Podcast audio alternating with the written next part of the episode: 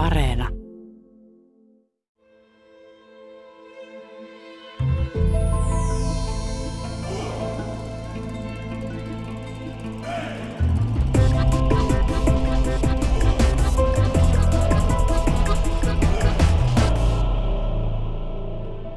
Suomalainen kuluttaa erään tiedon mukaan vaatteisiin ja pukeutumiseen arviolta 63 euroa kuukaudessa ja ostaa vaatteensa marketeista eikä niinkään vaatekaupoista.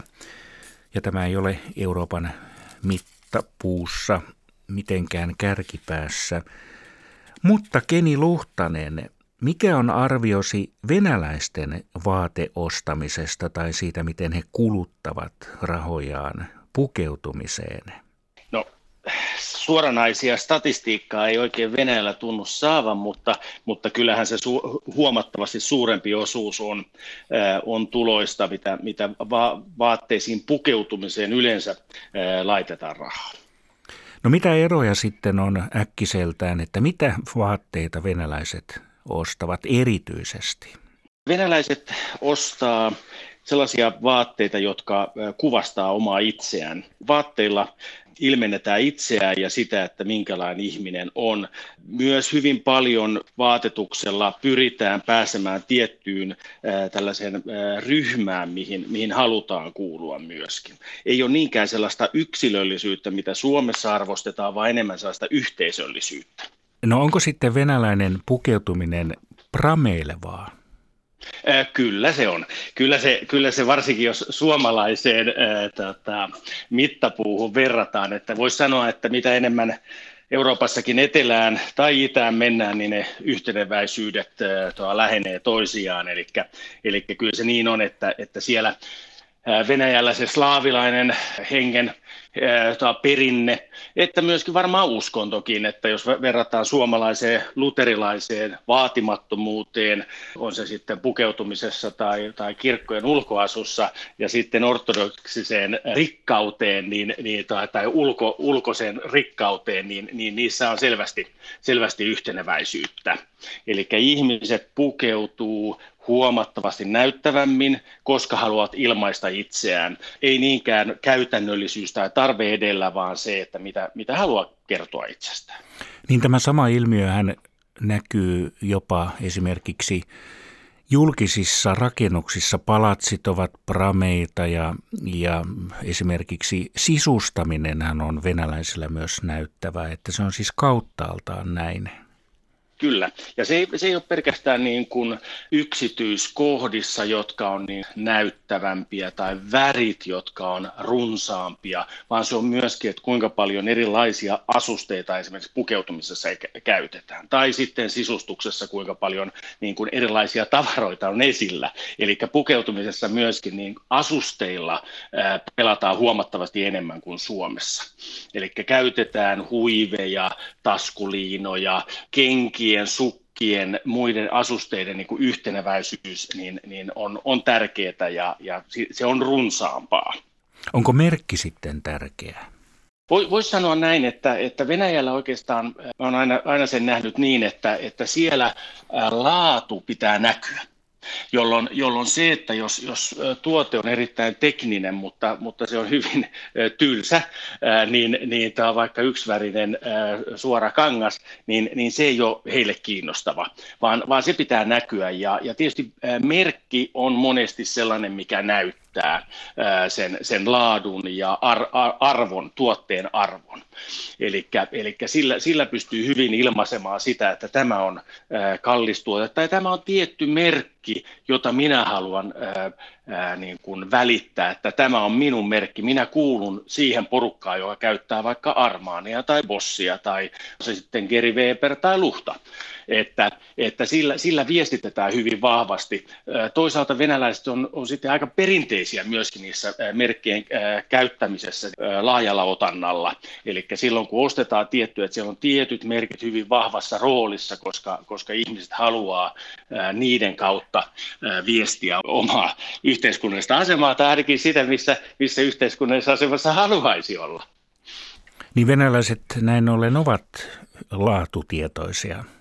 Erittäin paljon, joo. Ja se ei, se ei ole pelkästään siitä, että mitä merkkejä ostaa, vaan kyllähän he on erittäin tarkkoja myöskin ä, tuotteiden niin kuin tekotavoista ja, ja laadusta, esimerkiksi minkälaista ä, saumaton tai, tai yksityiskohdat, ä, nappien kiinnittämiset, muut tai yksityiskohdat, eli, eli se on myöskin heille, heille tärkeää. Se tulee varmasti sitä kautta myöskin, että Neuvostoliitossa valtio tietyllä tavalla takaisin laadun, erityisesti tietyissä niin kuin segmenteissä, niin kuin lastenvaatteissa, jolloin, jolloin venäläiset tänä päivänä myöskin osaavat niin kuin odottaa sitä laatua. Ja jos ajattelee Euroopassa, tänä päivänä on paljon hintalähtöisyyttä ja, ja kampanjointia, ja, ja eurooppalaiset jollain tavalla hyväksyvät sen, että jos saa todella hyvää hintaa, todella halvalla, niin, niin sitten tuotteessa saa pientä vikaa ollakin. Mutta Venäjällä, Venäjällä tätä ei ole laisinkaan. Eli siellä, siellä oli hinta mikä tahansa, niin tuote pitää olla hyvä. Eli näin ollen sellainen mielikuva, että venäläiset ostavat halvalla tulevat halpoja, hyviä tavaroita, niin se halpuus ei ole siinä se juttu. Ei, ei, ei laisinkaan. Että toki, toki ovat hintat, erittäin hintatietoisia. Seuraavat varmasti ovat niin kuin, koska pukeutuminen on tärkeämpi osa heidän elämää yleisesti ottaen, niin, niin he myöskin seuraavat sitä enemmän, tietävät enemmän hintatasoista myöskin, mutta, mutta toki, toki hakevat aina parasta hintaa varmasti. Niin tässä pienenä heittona väliin mistä emme sitten sen kummemmin jatka, niin onhan maan presidentilläkin huomattava kellokokoelma ja hän tekee kyllä tiettäväksi, että katsokaa kuinka hieno kello minulla on tänään ranteessa. Kyllä vain, kyllä vain. Ja, ja joo, itsekin olen ollut äh, tilanteessa Venäjällä, missä, missä eri äh, äh, tällaiset äh, virkamiehet, joilla on hyvin pieni palkka, ovat, ovat heti saman tien tehneet sillä, sillä tota, kelloillaan että puhelinvalikoimallaan siinä tapaamisessa selväksi, että mikä heidän odotusarvo tässä on. Keni Luhtanen, onko venäläinen tavallinen habitus tai kun ajatellaan, että miten suomalaisista puhutaan, että olemme tuulipukukansaa, niin ovatko venäläiset tuulipukukansaa? Eivät lainkaan, eivät lainkaan kyllä. Että toki he pukeutuvat niin kuin tilanteen edellyttämällä tavalla, mutta, mutta yleisesti ottaen oltiin sitten töissä tai vapaalla, niin, niin pukeutumiseen satsataan niin kuin hyvin perinteismielessä ja, ja myöskin se, että roolit on hyvin selkeät. Miehet ovat miehekkäitä, miesten tulee olla miehekkäitä, käytetään enemmän pukuja ää, työ, työympäristössä että myöskin vapaalla ja, ja nais, naiset sitten korostavat sitä ää, naisellisuuttaan. Että yleisesti ottaen näin, näin voisi sanoa, että, että toki tietysti nuoriso on hiukkasen eri asia, mutta, mutta suurin osa niin kuin kuluttajista toimivat hyvin näiden tiettyjen koodistojen mukaan. Mutta sitten venäläinen kuitenkin pukeutuu tietyissä tilanteissa näyttävästi, niin miten sitten kotona, kotipukeutuminen?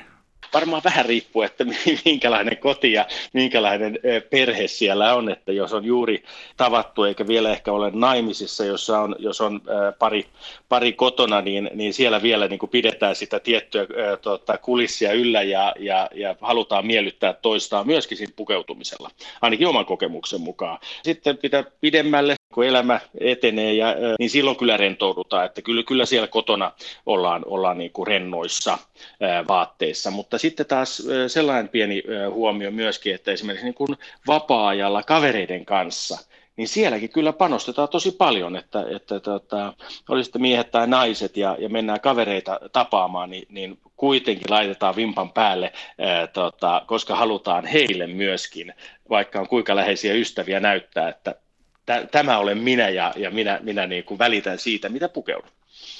Miten sitten katukuvassa, vaikkapa nyt no Moskova ja Pietari ovat asia erikseen, mutta keskimäärin, niin näkyykö paljon ihan koko pukuja miehillä, hattuja päässä?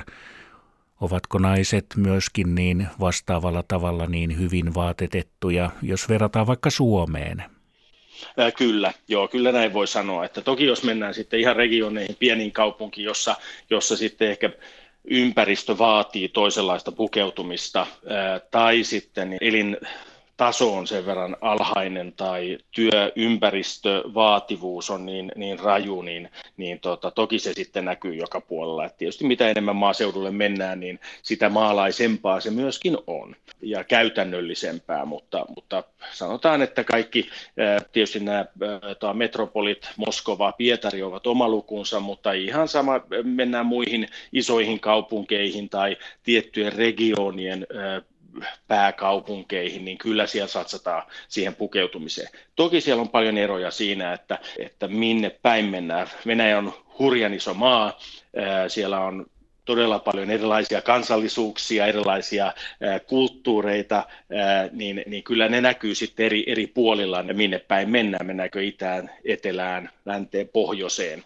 että siellä on sitä tota, eroavaisuutta, mutta se tietty näyttävyys on kyllä joka puolella esillä enemmän.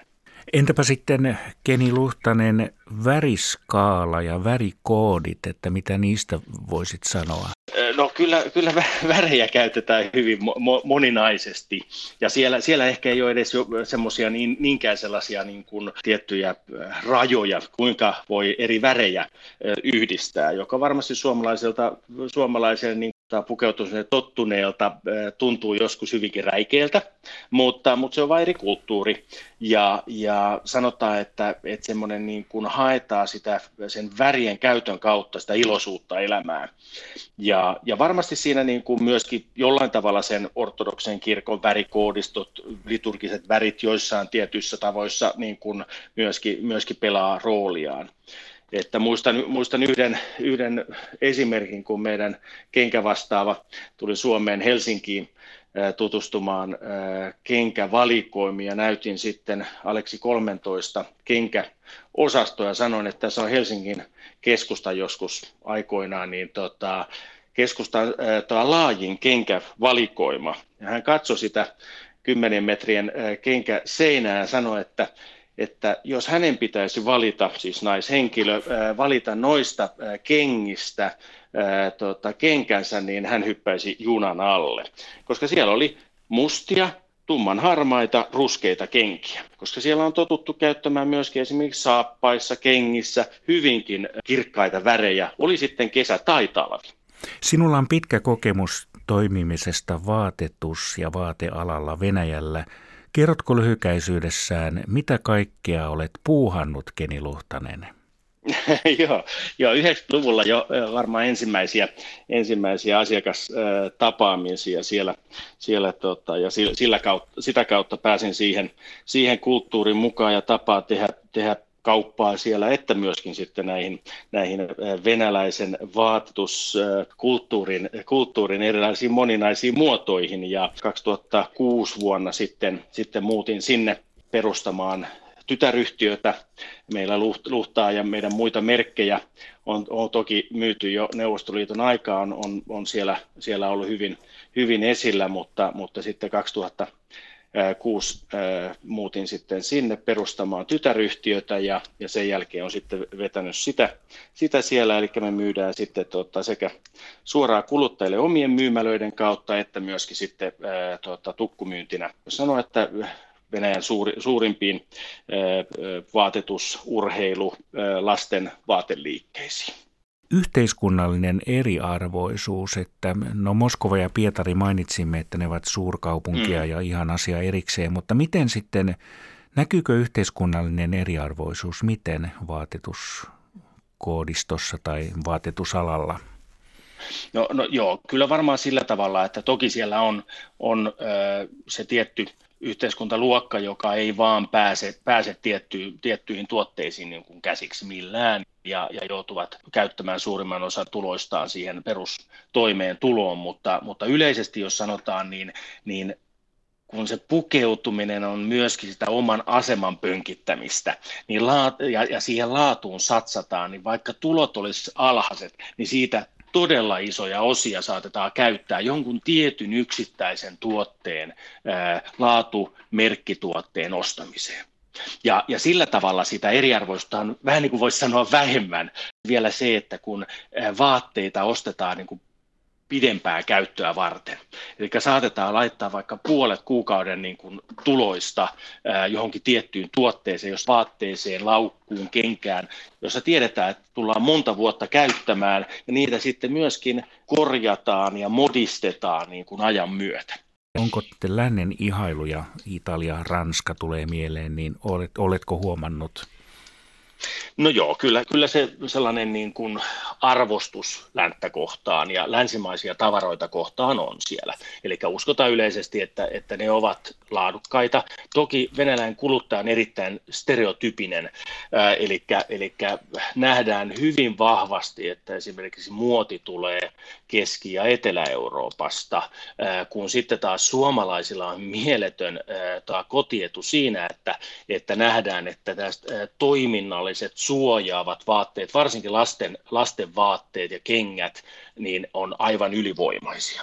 Ja tällaiset, tällaiset stereotypiat ohjaa todella vahvasti sitä käyttäytymistä. Toisaalta sitten kun se, että on vaikka suomalainen tuote, sitä markkinoidaan suomalaisena tuotteena ja se ei oikeasti ole. Se on todella paljon sellaisia merkkejä, jotka, jotka ovat muka suomalaisia, mutta eivät oikeasti ole, niin, niin silloin, silloin sen niin kuin aitouden ää, varmistaminen on kuluttajille vielä, vielä niin kuin tär, tärkeämpää.